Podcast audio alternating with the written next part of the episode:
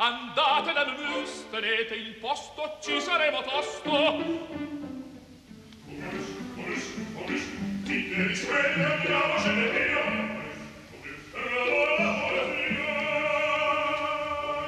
Momius, il caffè dell'opera.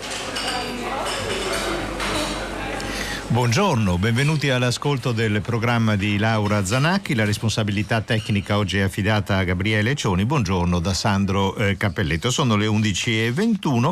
Noi eh, andiamo oggi virtualmente a Parigi. Perché?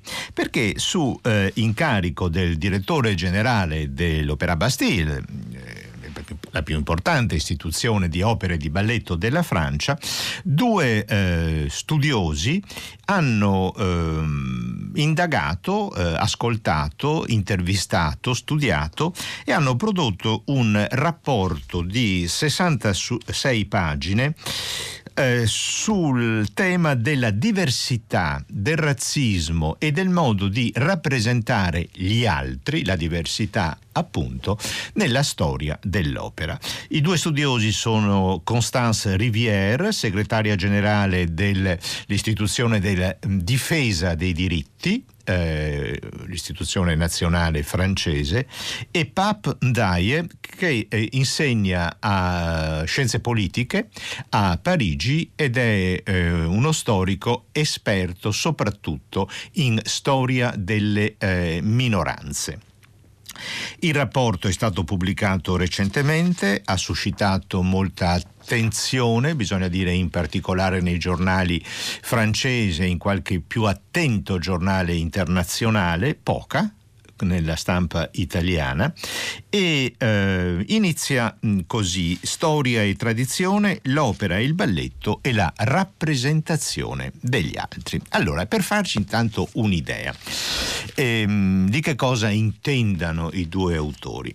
Andiamo alla nostra amatissima Madama Butterfly. Siamo nel primo atto e c'è l'opposizione della famiglia giapponese e delle autorità religiose giapponesi verso di lei, verso Chocho-san, verso Butterfly, perché decide di sposare Pinkerton, cioè un non giapponese, un americano, un'altra religione, un altro stile di vita. Sentiamo come i librettisti di Puccini rappresentano questo, questa opposizione del bonzo al matrimonio di Chocho San e come Pinkerton, che è presente alla scena, essendo il marito designato, poi lasciamo stare come va a finire, eccetera, eccetera, tutto il resto del problema, che è anche importante perché si tratta di un episodio tutto sommato, con il nostro linguaggio di oggi, di pedofilia.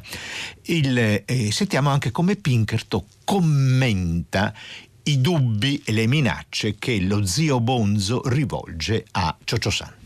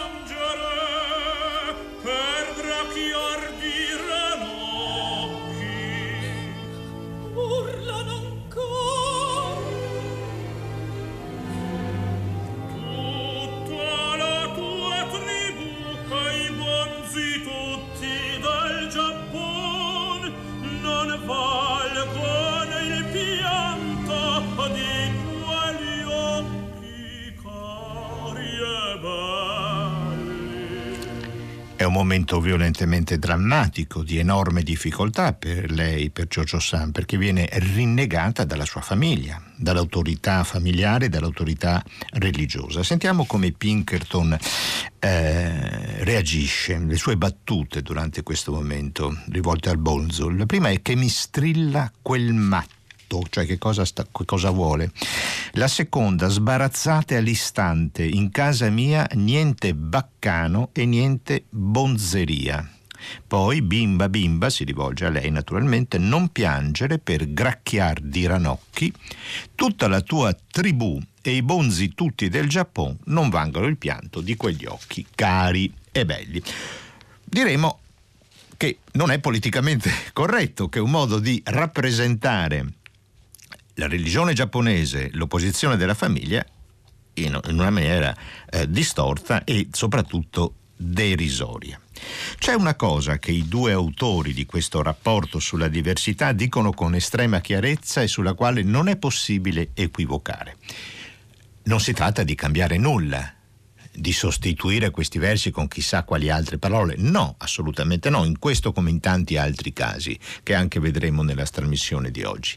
Si tratta di contestualizzare cioè di far riflettere che espressioni del genere sono violentemente offensive verso altre culture e altre religioni. Naturalmente, un compositore europeo ed italiano dell'inizio del Novecento come Giacomo Puccini, in piena epoca di colonizzazione del mondo da parte delle potenze europee, non poteva avere questa sensibilità. Un secolo e passa dopo, noi probabilmente possiamo e forse dobbiamo eh, averla.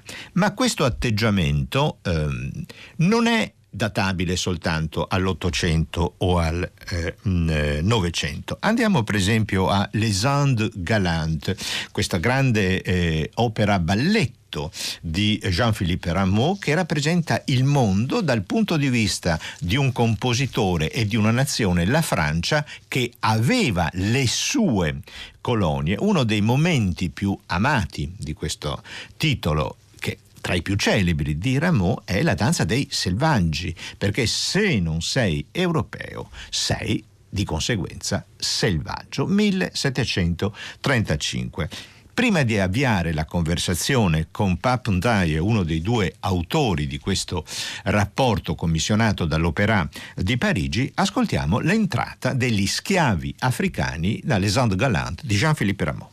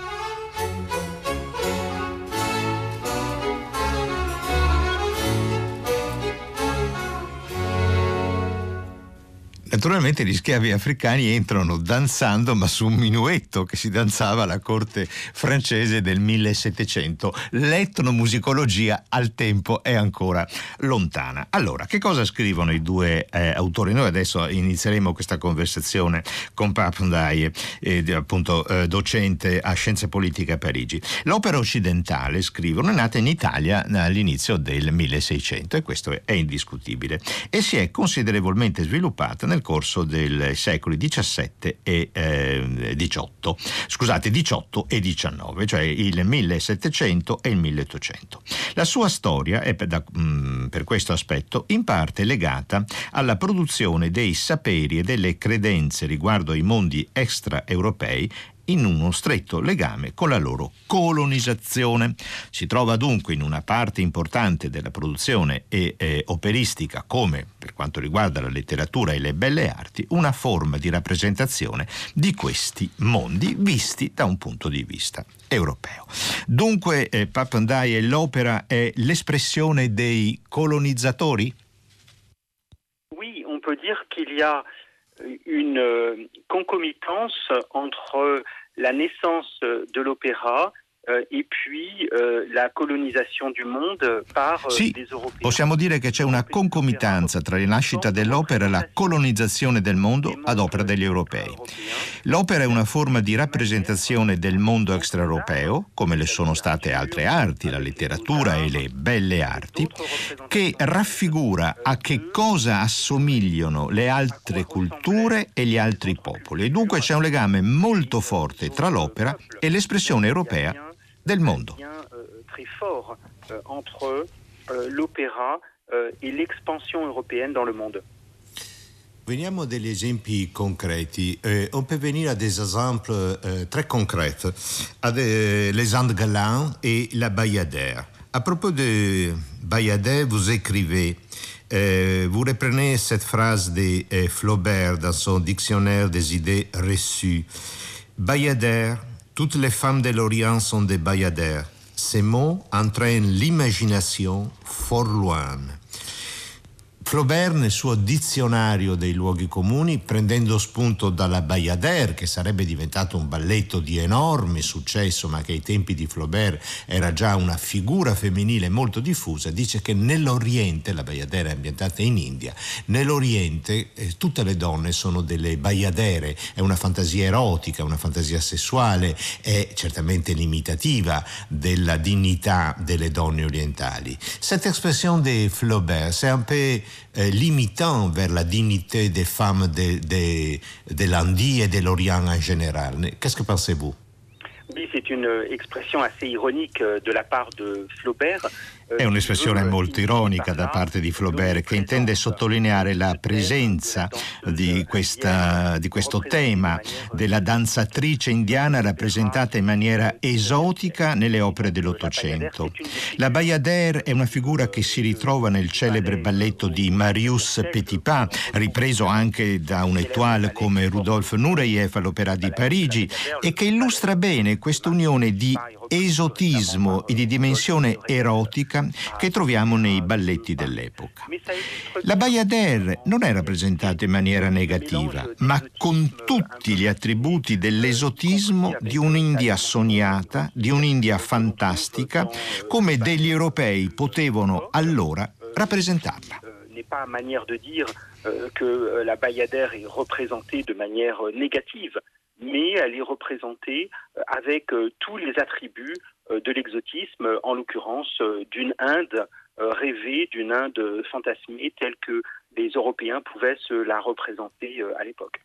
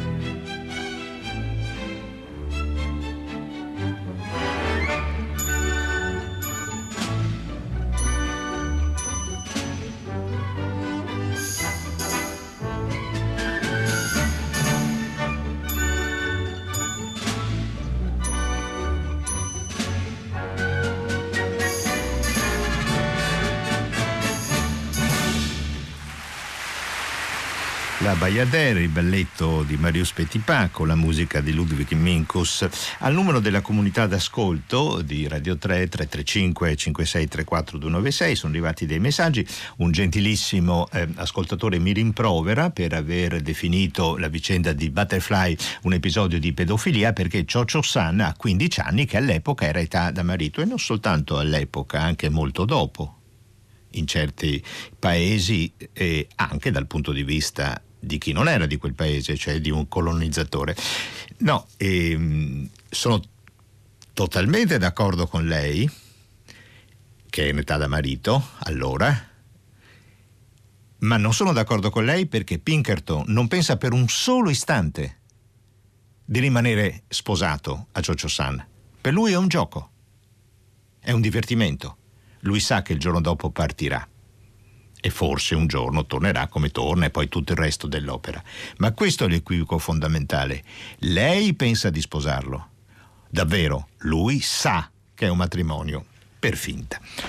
Ritorniamo a questo rapporto che dedica um, un certo rilievo anche alla questione blackface, yellowface, brownface, cioè se tu sei un tenore bianco e devi fare Otello, ti devi per forza fare un trucco nero pesante? Se tu eh, fai a proposito Butterfly o Turandot o un personaggio che è ambientato in una parte del mondo dove la maggioranza della popolazione non ha la pelle bianca, devi avere la pelle mm, mora, nera o gialla? Sentiamo cosa ci risponde eh, Papandaya. Le blackface, le yellowface, le, le brownface aussi euh, sont euh, bien présents euh, dans euh, l'opéra en général. Blackface, yellowface, brownface sono presenti nell'opera già dal 1600 e ci sono alcuni titoli molto emblematici, Otello, Madame Butterfly, Turandot. Noi nel nostro rapporto poniamo il problema di questa pratica nel momento in cui numerosi teatri d'opera l'hanno già proibito, perché è una pratica che rappresenta in modo offensivo le persone non bianche, in nome di un realismo che può essere discusso. Se nell'opera come nel balletto ci si è spesso allontanati dal realismo, quando un tenore avanti con gli anni interpreta un ruolo da giovane, o quando Aida in scena sembra più vecchia di suo padre. Noi raccomandiamo che la pratica del blackface sia abolita all'Opera di Parigi e che i registi trovino altre soluzioni al di là di truccare il colore della pelle. Abbiamo molta fiducia nei registi e raccomandiamo di prescrivere, cioè di proibire questa pratica che è stata oggetto di critiche molto forti già alla fine del XIX secolo. Blackface e yellowface non sono necessari per la riuscita migliore di uno spettacolo di opera o di balletto. Euh, qui euh, fait l'objet euh, de, critiques très fortes depuis la fin du XIXe siècle au moins. Il est temps d'entendre ces critiques et d'imaginer autre chose. Le blackface, le yellowface, ça n'est pas du tout nécessaire à la beauté d'une représentation, que ce soit du côté de l'opéra ou du ballet.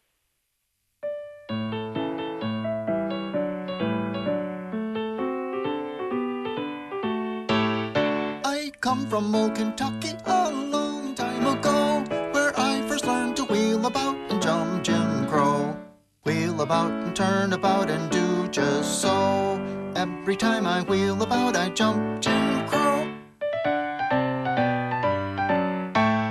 I used to take him fiddle every morning, afternoon, and charm the old buzzard and dance to the raccoon.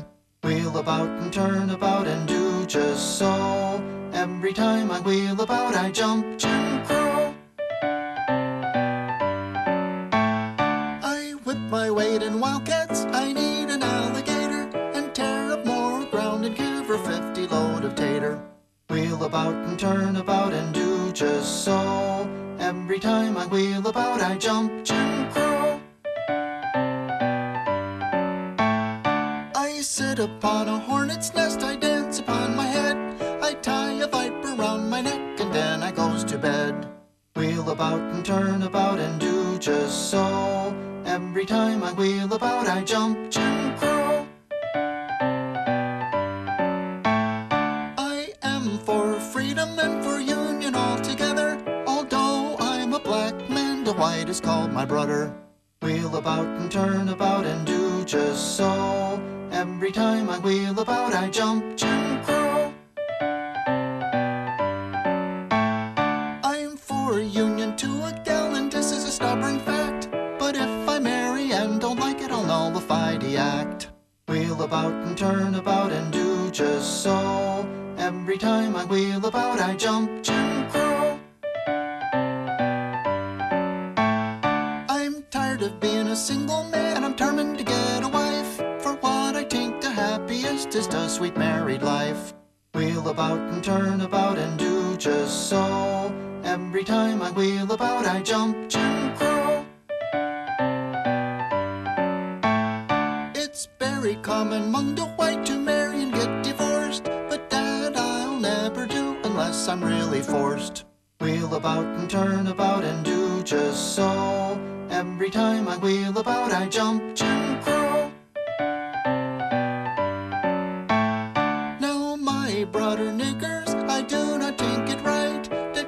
Should laugh at them who happen to be white. Wheel about and turn about and do just so. Every time I wheel about, I jump Jim Crow. I'm so glad that I'm a nigger, and don't you wish you was too? For then you'd gain popularity by jumping Jim Crow. Wheel about and turn about and do just so. Every time I wheel about, I jump Jim Crow.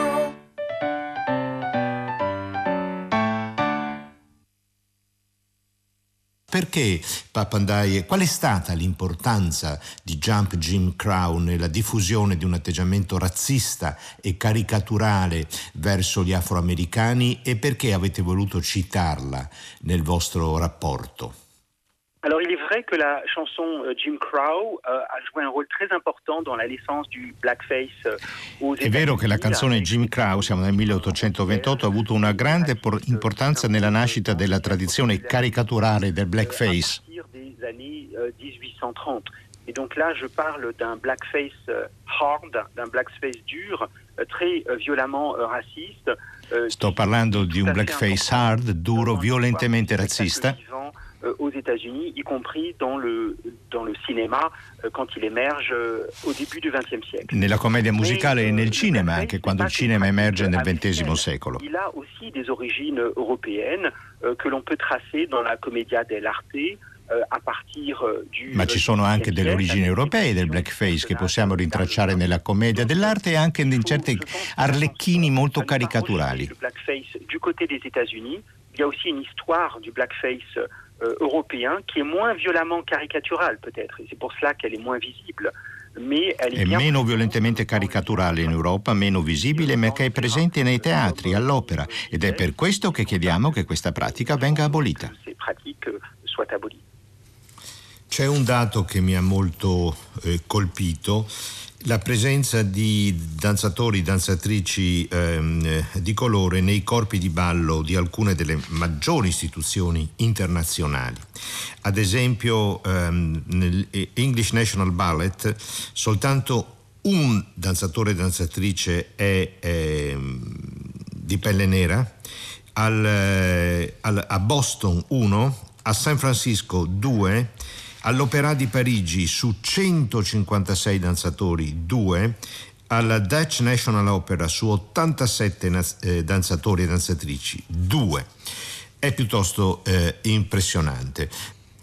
Il y a en effet très peu de danseurs et de danseuses noires et métisses dans In effetti ci sono molto pochi danzatori e danzatrici neri nei corpi di ballo internazionali e questo si spiega per via dell'immagine della danza classica e romantica nel XIX secolo che è legata a un'idea di uniformità morfologica.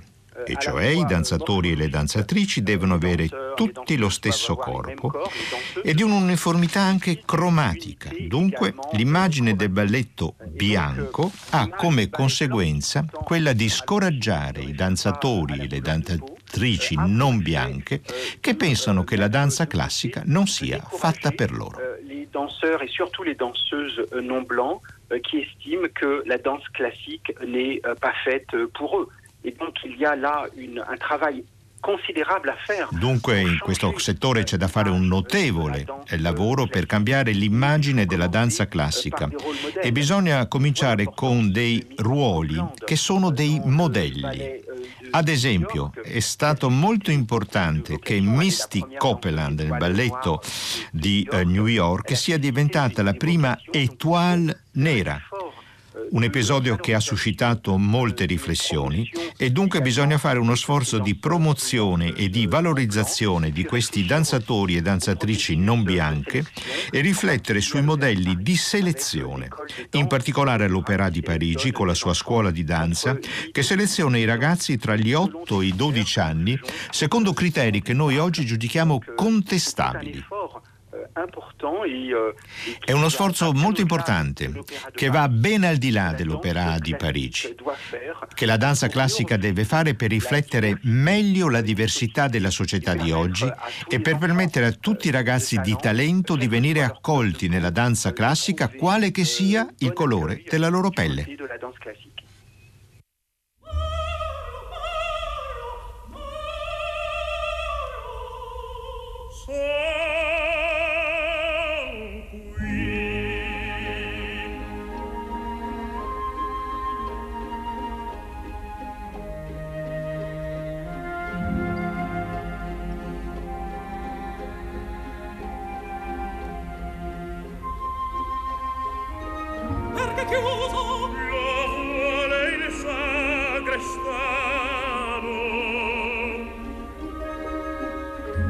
por lo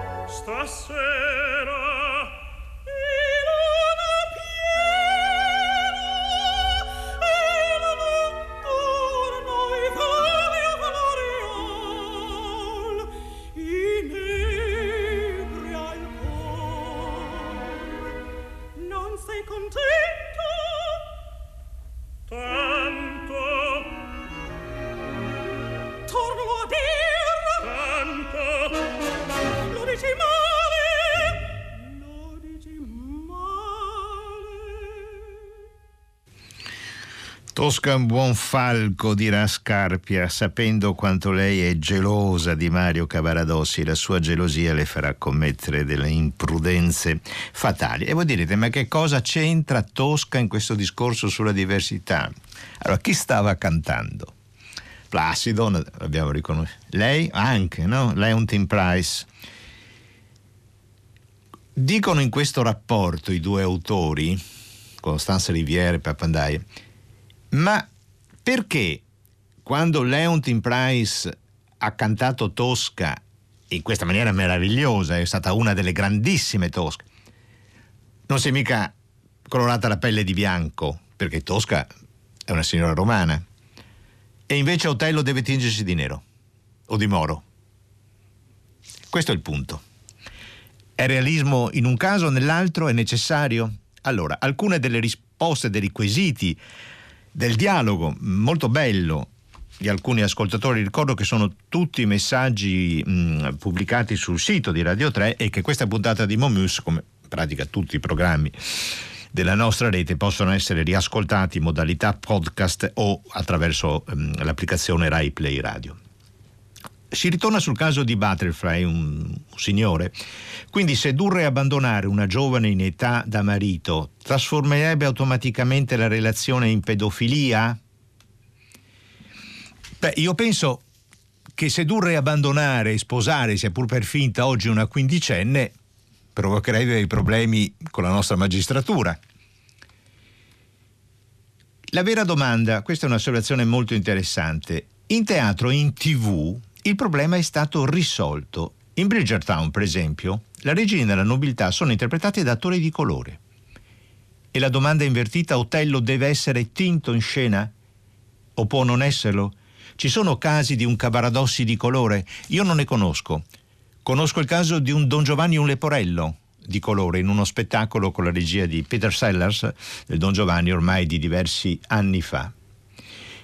Il tema di Otello non è il razzismo e la diversità, certo, ed è anche la gelosia, ma certamente è anche la diversità che non è soltanto la diversità della pelle, sono le diversità delle sue origini rispetto a quella di Desdemona che è la figlia di un doge della Serenissima Repubblica. Quindi, e invece di, eh, qualcun altro dice siamo un po' in ritardo perché oggi stiamo assistendo al fenomeno contrario. Sono i colonialisti asiatici a prevalere su noi poveri europei, bianchi, cinesi, giapponesi ed altri vicini forti delle tecnologie acquisite, eccetera, eccetera. Ed è il messaggio di una signora che se non si firma da Prosecco. Immagino dalla me carissima terra del Prosecco che a sua volta ha colonizzato però il mondo, forse l'esempio non è tra i più appropriati. Veniamo all'ultima domanda, dialogo con Pap Ndai, è la parte conclusiva della loro relazione e a mio avviso anche la più propositiva, la più fertile pensando da qui al futuro, sempre che i nostri teatri d'opera vogliono affrontare il problema, possono anche far finta di non affrontarlo. Dunque loro parlano della difficoltà di selezione sostengono che i, i sistemi di reclutamento nell'orchestra, nel corpo di ballo, nel coro si rivolgono alle scuole di eccellenza, come accade a Parigi, ma non solo a Parigi, e che queste scuole di eccellenza e, e l'istruzione musicale di danza in Francia è veramente fatta a piramide, come in tantissimi altri paesi del mondo ci sono dei conservatori o delle scuole di danza che forniscono praticamente la totalità dei musicisti professionisti e, e dei ballerini e delle ballerine professioniste. Ma invece loro chiedono, non possiamo allargare questi criteri di, se, di selezione? Ci sono de, dei grandi talenti tra i ragazzi delle periferie che non hanno accesso o per problemi economici o semplicemente per mancanza di informazione alla possibilità, al fatto di sapere che esistono questi destini eh, professionali. Dunque, ehm, come si può coinvolgere fasce più ampie della popolazione senza guardare al colore della loro pelle?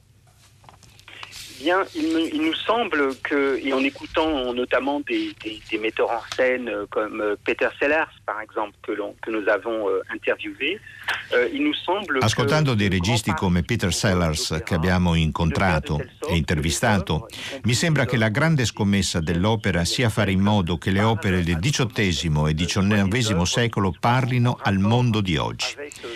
Opere che siano in rapporto con quanto accade nel mondo di oggi. E dunque da questo punto di vista siamo eh, felici che Les Andes Galantes di Rameau, questa opera balletto del 1700, sia stata reinterpretata all'Opera di Parigi dalla coreografia di Bintou Dembélé che ha offerto a quest'opera gli apporti di differenti danze contemporanee, cercando di inserirla nel mondo di oggi. De différentes danses contemporaines en essayant de, l'insérer Euh, dans le monde d'aujourd'hui. Donc là, il y a un effort euh, considerable, je pense, à faire pour que Lo sforzo considerevole da fare è che l'opera parli al mondo di oggi. I grandi titoli del passato sono tali proprio perché possono dire qualcosa sul nostro mondo contemporaneo e dunque ho una buona speranza sulla capacità dell'opera di rinnovare i propri spettacoli. J'ai très bon espoir de la capacité euh, à l'opéra de l'opéra à, à, renouveler euh, ses publics, à, à renouveler euh, ses spectacles, y compris d'ailleurs du côté de la danse. Rinnovare gli spettacoli e il pubblico, compresa anche la danza ehm, sulle punte.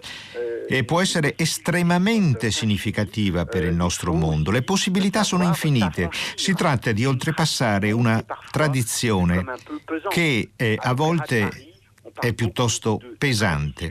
Le traduzioni, le tradizioni, scusatemi, per quanto rispettabili siano, non devono frenare l'immaginazione, non devono ripetere all'infinito quanto si è fatto prima. Euh, des grands chorégraphes comme euh, Nureyev, par exemple, euh, se sont, ont encore une influence très importante sur l'opéra de Paris. Et donc il faut savoir s'émanciper de la tradition pour renouveler les œuvres, pour les repenser, pour qu'elles soient des œuvres attirantes qui parlent du monde d'aujourd'hui. Une dernière question, Monsieur Ndaye. Comment a été accueilli votre rapport par la presse française, par l'opinion publique française, par les autres eh, opera eh, français? Come è stato accolto il vostro rapporto dalla stampa francese, dall'opinione pubblica francese e dagli altri teatri d'opera francesi? Bien, nous avons été finalement heureusement surpris euh, du fait que notre rapport a été euh, bien accueilli Eh, Siamo stati felicemente sorpresi dal fatto che il nostro rapporto sia stato ben accolto dai giornalisti specializzati nelle questioni dell'opera.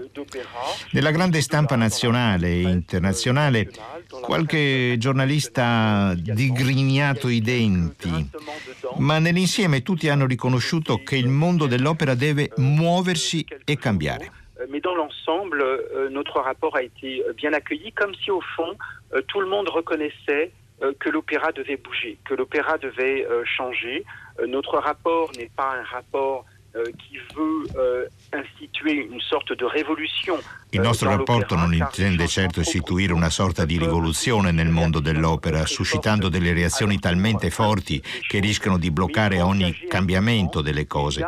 Tuttavia bisogna avviare un movimento. Abbiamo avuto da parte del direttore generale dell'Opera di Parigi, ma anche dai dipendenti dell'Opera, il riconoscimento che è necessario muoversi per cambiare le cose, impegnarsi in un percorso di cambiamento, avere una maggiore diversità, abolire delle pratiche antiche come il blackface, fare in modo che l'opera sia adattata alla nostra società contemporanea e alla sua diversità. Euh, Sono felice che il nostro rapporto sia oggetto di un consenso che riguarda le sue linee principali. L'objet d'un consensus relatif dans ces grandes lignes. Merci beaucoup, Monsieur Ndaye. Merci, merci beaucoup. Merci à vous, bonne journée. Bonne journée, au revoir.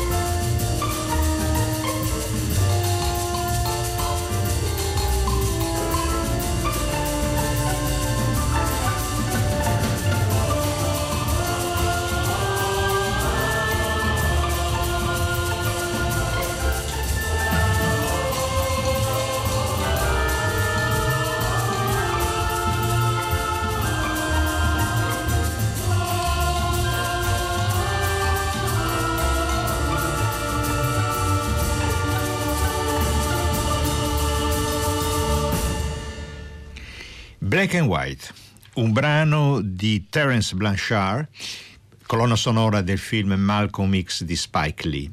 Perché?